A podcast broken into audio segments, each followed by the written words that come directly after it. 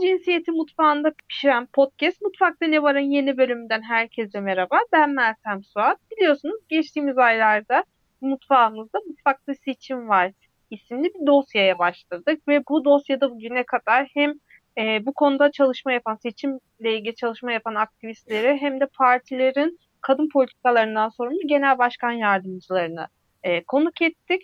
Bugün de mutfağımızda Türkiye'nin ilk trans milletvekili adayı, Türkiye İşçi Partisi'nden e, İstanbul 2. Bölge 3. sıra adayı olan Zeynep Esmeray Özel Dikti ile LGBTİ bireylerin siyasete katılımı ve adaylığı konusunu pişireceğiz. E, Esmeray Hanım hoş geldiniz. Hoş bulduk. E, Esmeray Hanım hemen şunu sorarak başlamak istiyorum. E, siz çiftten milletvekili adayı olmaya nasıl karar verdiniz? Ve bu süreçte yaşadıklarını bize anlata, anlatabilir misiniz? Yani bu adaylık süreci nasıl ilerledi ve meclise girdikten sonra neler yapmayı planlıyorsunuz? Evet, çok teşekkür ederim konuk ettiğiniz için. Ee, şöyle bir açıklama gereği duyuyorum, bir şey düzeltme gereği duyuyorum. Türkiye'nin ilk trans adayı ben değilim. Ee, 2007 yılında Demet Demir, e, Sparta 1. bölgede e, Özgürlük ve Dayanışma Partisi'nde aday olmuştu. Bunu düzeltmek istiyorum. Çünkü Demet'in e, LGBT hareketi e, da yaptığı emek ve ürettiği politikaları yad edemeyiz. Onu bir belirteyim dedim. tip süreci şöyle gelişti. Ben zaten yıllardır siyasetin içindeyim. Hem LGBT hareketinin içinde hem de kadın hareketinin içindeyim. Yıllardır aktivizm yapıyorum. Aktivizmden sonra zaten aktivizm şöyle bir şeydir. Ben hani şöyle algılanıyor aktivizm. Sanki böyle hani bir iş koluymuş gibi öyle değil. Aktivizm bulunduğun yerde, bulunduğun alanda e, bir var olma biçimidir ve e, politika üretme e, biçimidir. Bir kültür halindedir aslında aktivizm. Yani yaşadığı tüm sorunları ve yaşadığı tüm ötekileşme durumlarını, yaşadığı tüm olumsuzlukları dile getirip onunla mücadele etme şeklidir aktivizm. Dolayısıyla ben de sürekli hem sahadaydım yıllarca e, hem derneklerde çalıştım. E, aynı şekilde tiyatroyla ve sanatla sahnede e, performantik deneyim aktarımları yaparak aktivizm hayatına devam ettim. Yani biz öteki olan trans kadınlar, öteki olan milliyetler, öteki olan kadınlar biz galiba işte bu ülkeye tam anlamıyla refah ve eşitlik e, fırsat eşitliğini sağlamaya sağlayıncaya kadar mücadele edeceğiz. E, ben e, son 2-3 yıldır biraz aktivizmden uzaklaştım. E, siz de belki takip etmişsinizdir. E, ben bir e, ameliyat geçirdim. E, çok şükür iyileştim. E, ve o ameliyattan sonra bir yorgunluk geldi tabii. Hani işte hani yaşım biraz çok e, ileride olmamasına rağmen e, çok erken yaşta kalbimi yormuşum onu fark ettim. Biraz kalbimi dinlendirmek istedim. Fakat ne mümkün e, dinlendiremiyorsunuz çünkü sorunlar e, ilk gündeki gibi devam ediyor. Yani mesela özellikle LGBT'lere, özellikle trans kadınlara e, yapılan e, saldırılar ve trans cinayetleri e, devam ediyor. Sadece işte şey değişiyor. Hani yöntem değişiyor. Eskiden bizi gözaltına alıp sokaktan döverek götürüp karakoldan da döverek e, yapıyorlardı. Şimdi e, daha bilinçli bir şekilde, daha e, modernize ederek hatta e, gözaltılar devam ediyor ve trans kadınlara şu uygulamalar yapılıyor yıllardır. İşte e, Türk aile, aile yapısına e, aykırı davranma, kılık kıyafetine muhalefet ya da işte ne bileyim genel ahlaka uygunsuzdur şeklinde para cezaları kesiliyor trans kadınlara e, ve bulunduğu her ortamda e, çok ciddi baskı altında ve yapılan trans kadınlara yönelik ve yapılan LGBT artılara yönelik e, nefret söylemi ve homofobik söylemler, homofobik çıkışlar cinayete varana kadar gidiyor ve biz o tam da bu noktada trans cinayetleri politiktir. Biz katili biliyoruz diyoruz. Çünkü çok bilinçli bir şekilde, sistematik bir şekilde bu yapılıyor.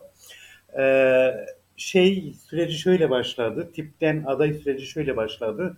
Son zamanlarda AKP'nin yaptığı politikalar ve hani Süleyman Soylu'nun özellikle Recep Tayyip Erdoğan'ın da ağzında artık e, direkt LGBT artılara sapkınlar ve hedef gösteriyor sürekli.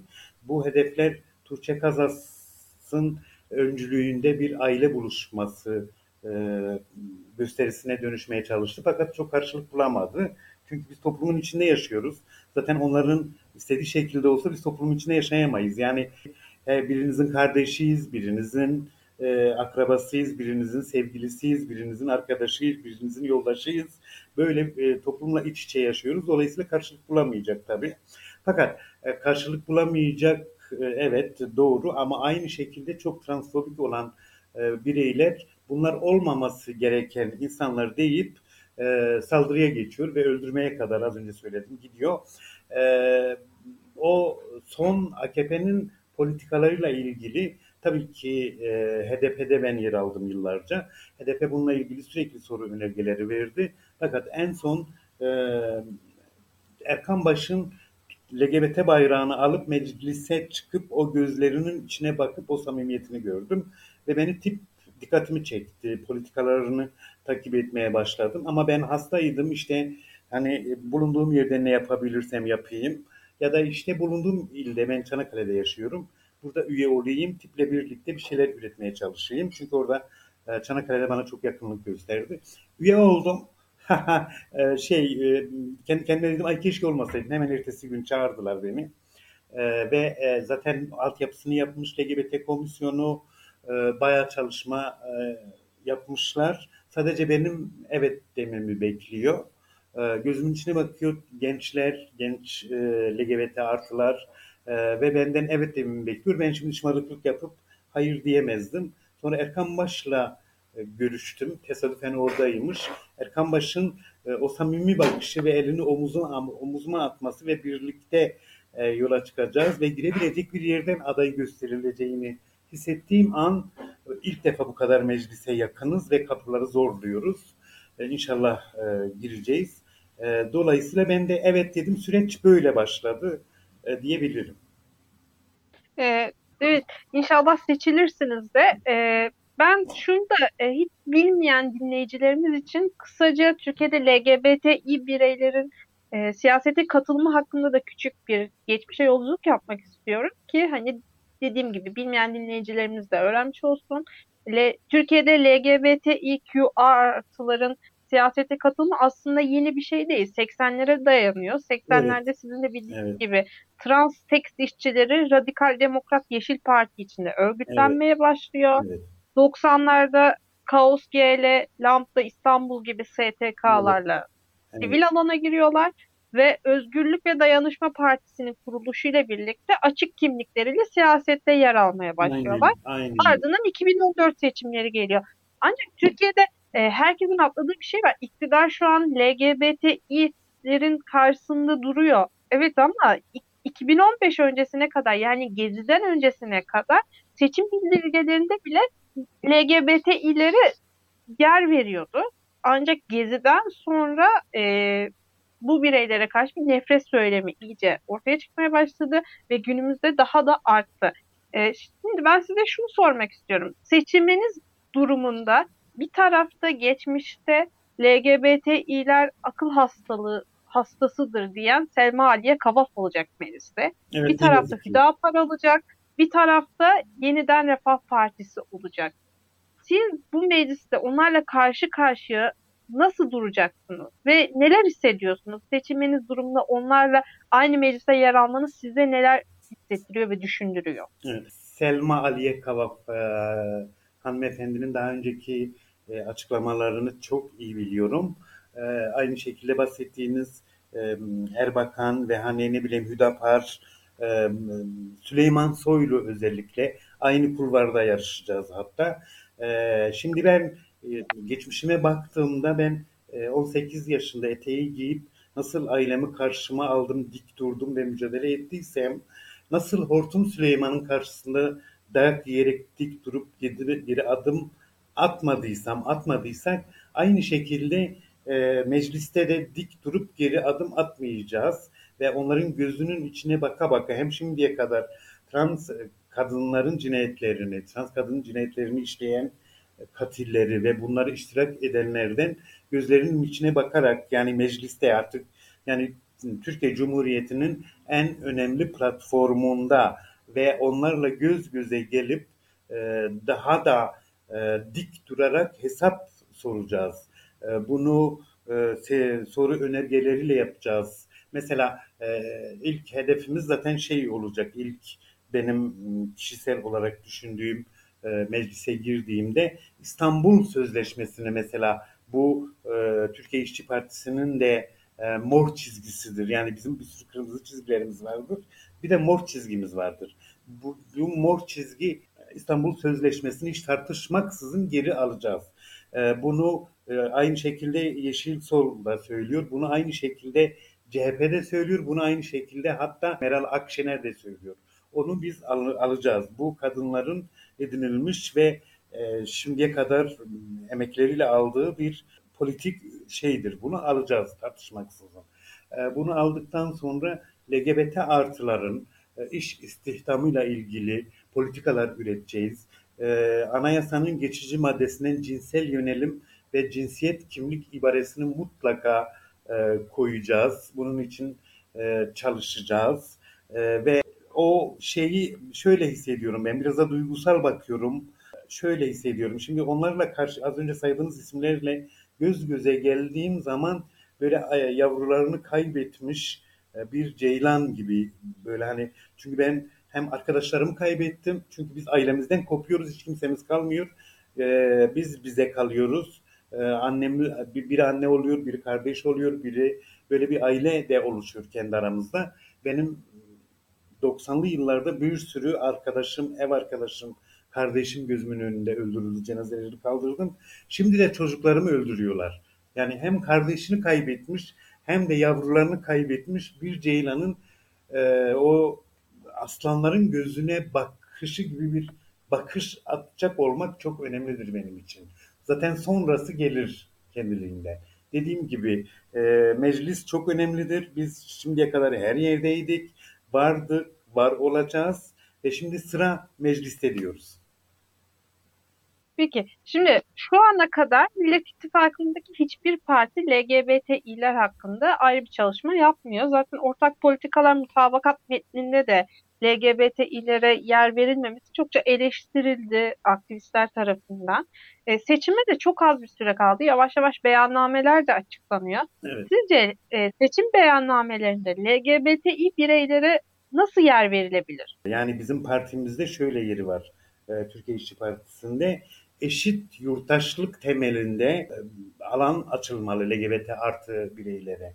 Yani keşke bu Millet İttifakı'nın da e, tüzüğünde programında ve LGBT artıların karar mekanizmalarının da olma yolunu açmak lazım. Türkiye İşçi Partisi bunu yaptı. Yani az önce de söyledim çok ciddi bir şekilde bunun önünü açtı. Muazzam bir şekilde LGBT artı komisyonu çalışıyor ve e, çok önemli bir bölgeden, önemli bir e, sıradan e, meclisin kapısını zorluyoruz. Keşke bunu e, Yeşil Sol da yapsaydı, keşke bunu Millet İttifakı da yapsaydı. Onlar da LGBT görünürlülüğü üzerinde politikalar üretseydi. Yani şunu demek istiyorum.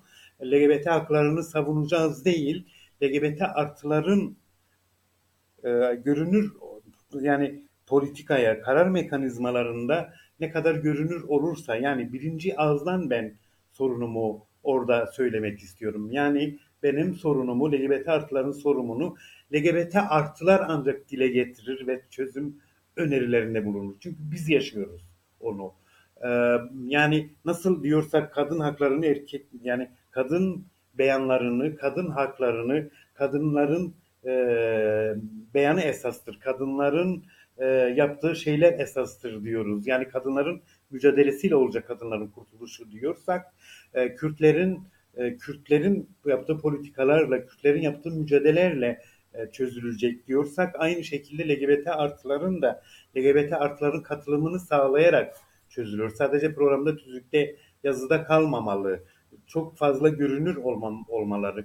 Keşke bu muhalif muhalefetin içinde de seçilebilir yerlerde ya da seçilmeyecek hatta yerlerde görünürlülük anlamında LGBT'lere çok fazla yer verilseydi daha çok sesimiz duyulsay, duyulsaydı diyorum. Yani pratikte bunun uygulamada olması önemli. diye düşünüyorum. Hani dediniz ya keşke LGBTİ artılar görünür yerlerde aday gösterilseydi ya da görünmeyen yerlerde bile olsa aday gösterilseydi diye. Şimdi bu aday listeleri açıklandığında özellikle muhalefet partilerinin yani ana akım muhalefet partilerinin LGBTİ artıları aday göstermemesi açıkça çok tartışıldı. Ee, ben şunu merak ediyorum kendi şahsi fikrim. Sizce birini liyakat sistemi dışında olarak sırf cinsel yönelimi yüzünden aday göstermek etik bir şey mi? Yoksa herkeste olduğu gibi sizin içinizde de bir liyakat sistemi olmalı mı? Yani daha çok çalışan aday gösterilmeli mi? Ya tabii ki hani e, sadece vitrin anlamından gösterilmekten bahsetmiyorum. Yıllardır biz bu sistemin içinde ve en ezilen hani bunu bu lafı çok e, sevmiyorum çünkü e, bizimle birlikte ezilen çok gruplar var ve yıllardır mücadelenin içindeyiz ve bu mücadelelerin içinde olduğumuz için e, mecliste de politikalar üretecek, partilerde de politikalar yapabilecek çok yetkin insanlar var zaten. E, LGBT artıların kendi e, durduğu nokta zaten e, çok politik değil mi sizce? Dolayısıyla e, bir vitrin değil, hani şu anlamda ben söyledim. LGBT artıların e, görünür olmayan yerde de gösterilmesi. Orada da LGBT artıların gerçekten politika yapabilmenin önünü açacak bunlar. Yani mesela ben sokakta herhangi bir LGBT bireyin sırf LGBT artıdır diye orada gösterilmesi bu olacak şey değil.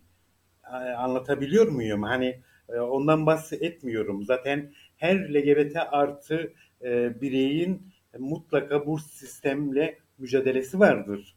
Yani bulunduğu ve var olduğu noktada zaten politik bir durumları vardır. Ve e, dediğim gibi yani mesela CHP LGBT artıların politikaların önünü açacak şekilde politikalar üretseydi CHP'nin içinde eminim çok yetkin olan LGBT politikasını çok iyi bilen, aynı şekilde LGBT politikasından bağımsız, ekonomiyi çok iyi bilen, e, kadın hareketini, feminizmi yani tümüyle e, politikayı çok iyi bilen LGBT arkadaşlarımız var. Bunların önü açılırdı e, diyorum ben. Yani böyle düşünüyorum. Peki. Ya ben sizin dediğinizi anlıyorum. Ee, evet. O yüzden hani sadece şahsi bir e, evet. benim de hani kendime göre bir seçmen olarak evet. e, kafamda çelişkiler oluyor nacizane. E, evet. Şimdi LGBTİ artı bireyler siyasetçilerden ve şunu istiyor. Spot'un da hazırladığı bir rehber var. Evet. İlgilenenler olursa, merak edenler olursa o rehbere de bakabilirler. Evet. Bu bireyler siyasilerden nefret söylenmeleri söylemlerine kaçınmalarını ve doğrudan hedef haline getirilmemelerini istiyorlar. Ve siyasette örgütlenmelerinin önüne açılmasını istiyorlar. Evet. Şimdi LGBTİ artı bireylerin siyasete katılımı hakkındaki en büyük engel ne? Ee, yani en büyük engel heteroseksizmin kendisi. Yani e, biricik ve tek cinsel yönelim heteroseksüelliktir dayatması yapılıyor ya üzerimize. Hani sadece heteroseksüel e, olduğunuz zaman ya da heteroseksüel varsayıldığınız zaman bu sistemde ancak kendinize iş bulabiliyorsunuz, e, yaşama alanı bulabiliyorsunuz. Direkt LGBT artı kimliklerinizle ortaya çıktığınız zaman zaten sistem bu bütün yolunuzu kesiyor. E, dolayısıyla bu siyasi partilerin hayır yani atıyorum şöyle bir örnek verirse hetero eşcinsellik de ya da işte LGBT artı olmak da e, biz öyle düşünüyoruz ve öyledir de dünya var olduğundan beri vardır ve normaldir hani tırnak içinde e, böyle politikalar üretirse böyle söylemlerde bulunursa yolu açılacak ama e, bunu direkt zaten erkeklerin var olma üzerinde yapıyorlar politikayı. Yani mesela e, şöyle baktığımızda Yeşil Sol Parti'nin ve tipin ve diğer partilerin dışında e, baktığımızda ne kadar kadın milletvekili adayı var? Çok az. Yani kadınların karar mekanizmasında e, olmadığı bir e, sistemde, olmadığı bir siyasi partide, olmadığı bir sivil toplum örgütünde çok şey kalacak. Yani kadınların ezilmişliği devam edecek. Dolayısıyla bunu az önce dediğim gibi heteroseksizm tektir, vardır ve ona dokunulmaması gerekli e, olduğu politikaları üzerimizde olduğu için e, bunun önü kesiliyor. Bunun önünü açmak için e, yine tekrar ediyorum LGBT artı bireylerin daha fazla aktif politikada olmaları ge- gerekiyor. Yani şunun önünü açmaları lazım. Bir insan trans kadın olduğu için asker olamazı kaldırmak lazım. Bir trans kadının e, trans kimliğinden dolayı ya da LGBT artı kimliğinden dolayı asker veya kolluk kuvveti olamaz. Şimdi Türkiye'den büyük yasak budur. Hani öğretmen olabiliyorsunuz, e, ne bileyim avukat olabiliyorsunuz, e, manavda, kasapta çalışma imkanınız var ve görüyoruz yavaş yavaş bunları. Ama bu, bu asker olamazsınız. Bunun önü kalkması lazım. Ne demek ki asker olamaz? Ne demek e, hani asker olamaz derken e, maaşlı çalışan askerlerden bahsediyorum. Kadrolu askerlerden bahsediyorum. Polisten bahsediyorum. Kolluk kuvvetten bahsediyorum. Güvenlik görevlisi olabilir. Bunun önünü e, açan politikaların yapması lazım e, muhalefetin. Ne yazık ki burada çok zayıf kalıyor. Ne yazık ki çok erkeği güçlendirmeye yönelik politikalar üretiyor. Bunu çok açık ve net bir şekilde görmüyor muyuz? Yani e, şu an 600 milletvekili meclise girecek. Bunların çok çok çok azı kadın olacak. E, dolayısıyla erkeklerin ve heteroseksüellerin e, yönetimine bu kadar e, prim veren bir e, siyasi olgu, bir parti LGBT artıların önünü de otomatikmen kesmiş oluyor. Yani kadınların çoğunlukla katıldığı ve kadınların çoğunlukla katıldığı bir siyasi partide, bir sistemde LGBT'lerin katılımının önü de açılır. Ee, bunu mesela tip yaptı. Ee, yani e, e girebilecek yerlerde kadın adayı gösterdi, girebilecek yerlerde e, trans adayı gösterdi e, ve bunu gösterdiği için şu an inanılmaz bir destek alıyorum ben. Yani hayal ettiğimden daha büyük bir destek geliyor. Çünkü LGBT artıların bu konuda ciddi bir açlığı var. Artık yeter. Artık mecliste olmak istiyoruz. Artık birinci ağızdan sorunlarımızı dile getirmek istiyoruz. Artık ölmek istemiyoruz. Artık e, Türkiye'de her yaşayan yurttaş gibi eşit haklarda ve refahlı bir şekilde yaşamak istiyoruz diyor LGBT artılar. E, dolayısıyla bu destekler e, ondan dolayı geliyor. Yani inanılmaz bir destek var ve meclisin kapısını zorluyoruz. Yani Esmerey olarak ben de şunu diyorum. Benim yüküm ağırdır. E, en dipten geliyorum. En olmadık öteki bir yerden, kuyunun içinden, hendeye atılmış bir yerden geliyorum. Benim yüküm ağır ve bana verilecek her bir oyun benim yükümü hafifleteceği ve her bir oyun bana emanet oyu olduğunu düşünüyorum ve bu oyların mutlaka geri dönüşü olacak. Yani düşünseniz bir trans kadın cinayeti işlendiğinde hiç kimseyi bulamıyorduk. Artık mecliste bir temsiliyet olacak ve hemen hop telefon açacaklar. Ben gideceğim orada. O hesap soracağız birlikte. Yani bu, bu çok önemli bir gelişme diye düşünüyorum. Hazır spottan söz etmişken sizin de Türkiye İşçi Partisi'nin de imzaladığı bir e, LGBTİ hakları sözleşmesi var. Yeşiller ve Sol Gelecek Partisi de imzaladı.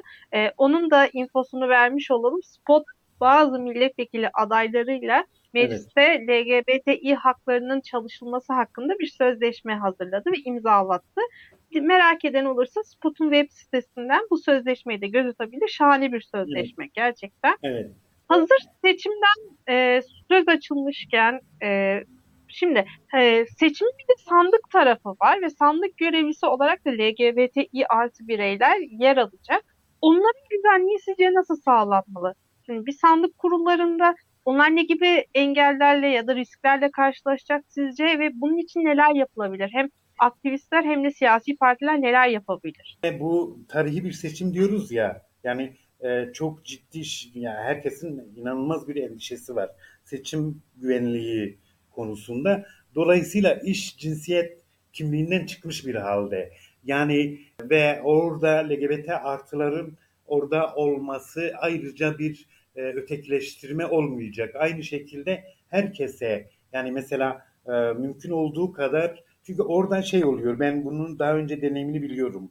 E, şöyle bir şey oluyor. Yani orada kimin hangi partide olduğu, e, hangi cinsiyet kimliği de olduğu, hangi cinsel yönelimde olduğu bakılmayacak. E, yani orada e, bütün muhalefetin e, birlikte olup bizim tabii LGBT artıların da içinde olduğu seçim çalışma grubunda olduğu sandık e, görevlilerinin içinde olduğu e,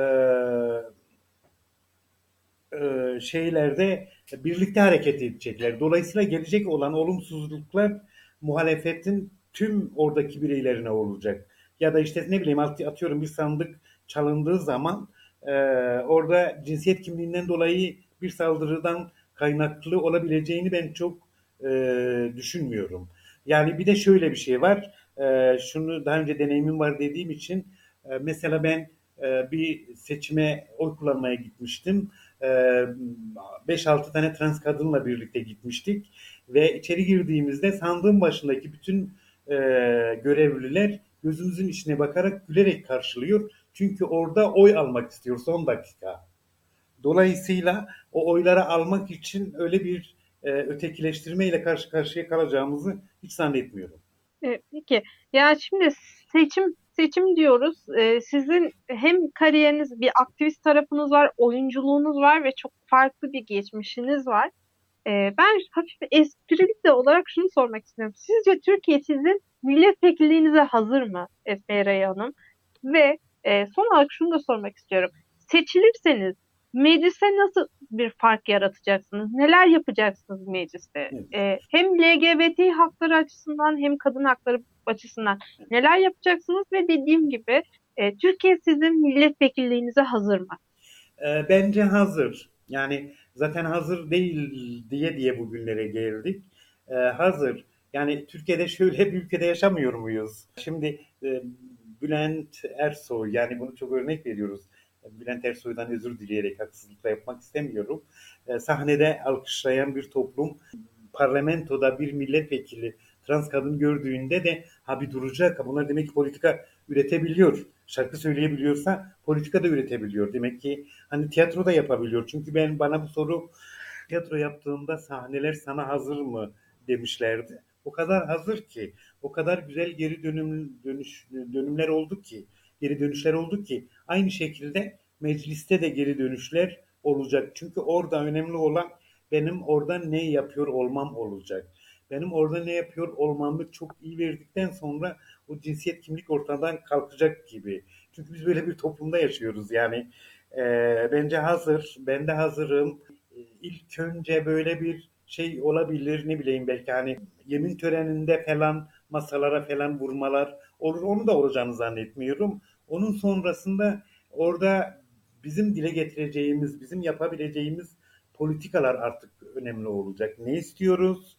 Ne yapıyoruz? Bundan sonra ne olacak? Bundan e, gelecekte ne olacak? Bununla ilgili de bir sürü bununla ilgili projelerimiz var. Şöyle e, insan herkesin anlayabileceği bir şekilde söyleyeyim. Ben de bu ülkede seçilmiş insanların halkın seçtiği her milletvekili gibi e, giyineceğim, süsleneceğim, meclise gireceğim, yemin töreninde yeminimi okuyacağım.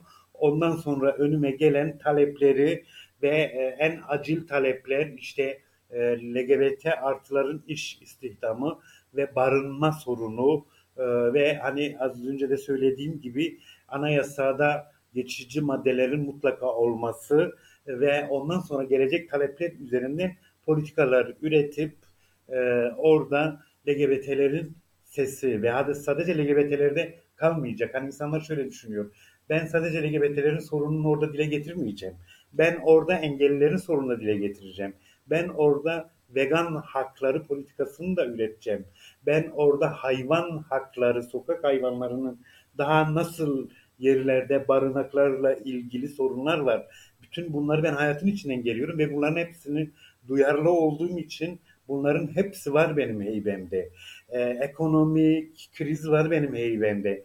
İşçi sınıfı temelinde politikalar var benim heybemde. En önemlisi de kadın cinayetleri hani birbirine bağlantılıdır ya ve e, kadın politikalarıyla ilgili mor çizgimiz var benim. Onunla ilgili heybemde benim çok şey çıkacak. Bundan sonraki heybemde çıkan e, ve cadının bohçasından çıkan şeyleri artık mecliste göreceksiniz ve görecek halkımız diyorum. Çok teşekkür ederim. İsmerey Hanım, umarım e, seçilirsiniz ve umarım sizi e, seçildikten sonra bir kez daha mutfağımıza ağırlarız ve bundan sonra mecliste neler yapacağınızı konuşuruz. İnşallah. Ben sizin seçilmenizi de canı gönülden istiyorum. Çok Çünkü sizin de dediğiniz gibi e, Türkiye'de bir demokrasi var ve bu hani kadınların da yer aldığı, LGBTİ bireylerin de yer aldığı bir demokrasi. Kimse farklı haklarında yani kimsenin bir farklılığı yok. Herkes bir ve eşit. Evet. O yüzden her kesimin, herkesin, her yönelimin mecliste yer alması gerekiyor evet. bana göre. Umarım e, seçilirsiniz. Mutfağımıza konuk olduğunuz için tekrar tekrar İnşallah. teşekkür ederiz. Aslında keşke canlı olsam yemeğe kahve yaparım size ne güzel. Umarız bir gün kahvenizi içmeye de geliriz. Tabii. Ee, yolumuz denk düşerse. Çok teşekkürler. Ben teşekkür ederim. Çok sağ olun. Kolay gelsin. Toplumsal cinsiyetin gündemini yağmurdan sonra açan, gökkuşağı ferahlığında pişiren podcast Mutfakta Ne Var'ın bir bölümün daha sonuna geldik. Mutfakta Ne Var'ın geçmiş bölümlerini yeniden dinlemek ve gelecek bölümlerinden haberdar olmak için bizleri Spotify, iTunes ve Google Podcast kanallarımızdan takip etmeyi, e, Daktilo 1984'ün web sitesine göz atarak diğer yayınlarımızı ve yazılarımızı incelemeyi, ayrıca YouTube kanalımıza abone olarak katıl butonuna desteklemeyi unutmayın. Son olarak biliyorsunuz geçtiğimiz e, podcastimizde duyurduğumuz devletin aile planlaması politikalarını izleme projemiz hayata geçti. Projemizin ilk yazısını okumak için de tekrar Daktilo 1984 web sitesini ziyaret edebilirsiniz. Hoşçakalın.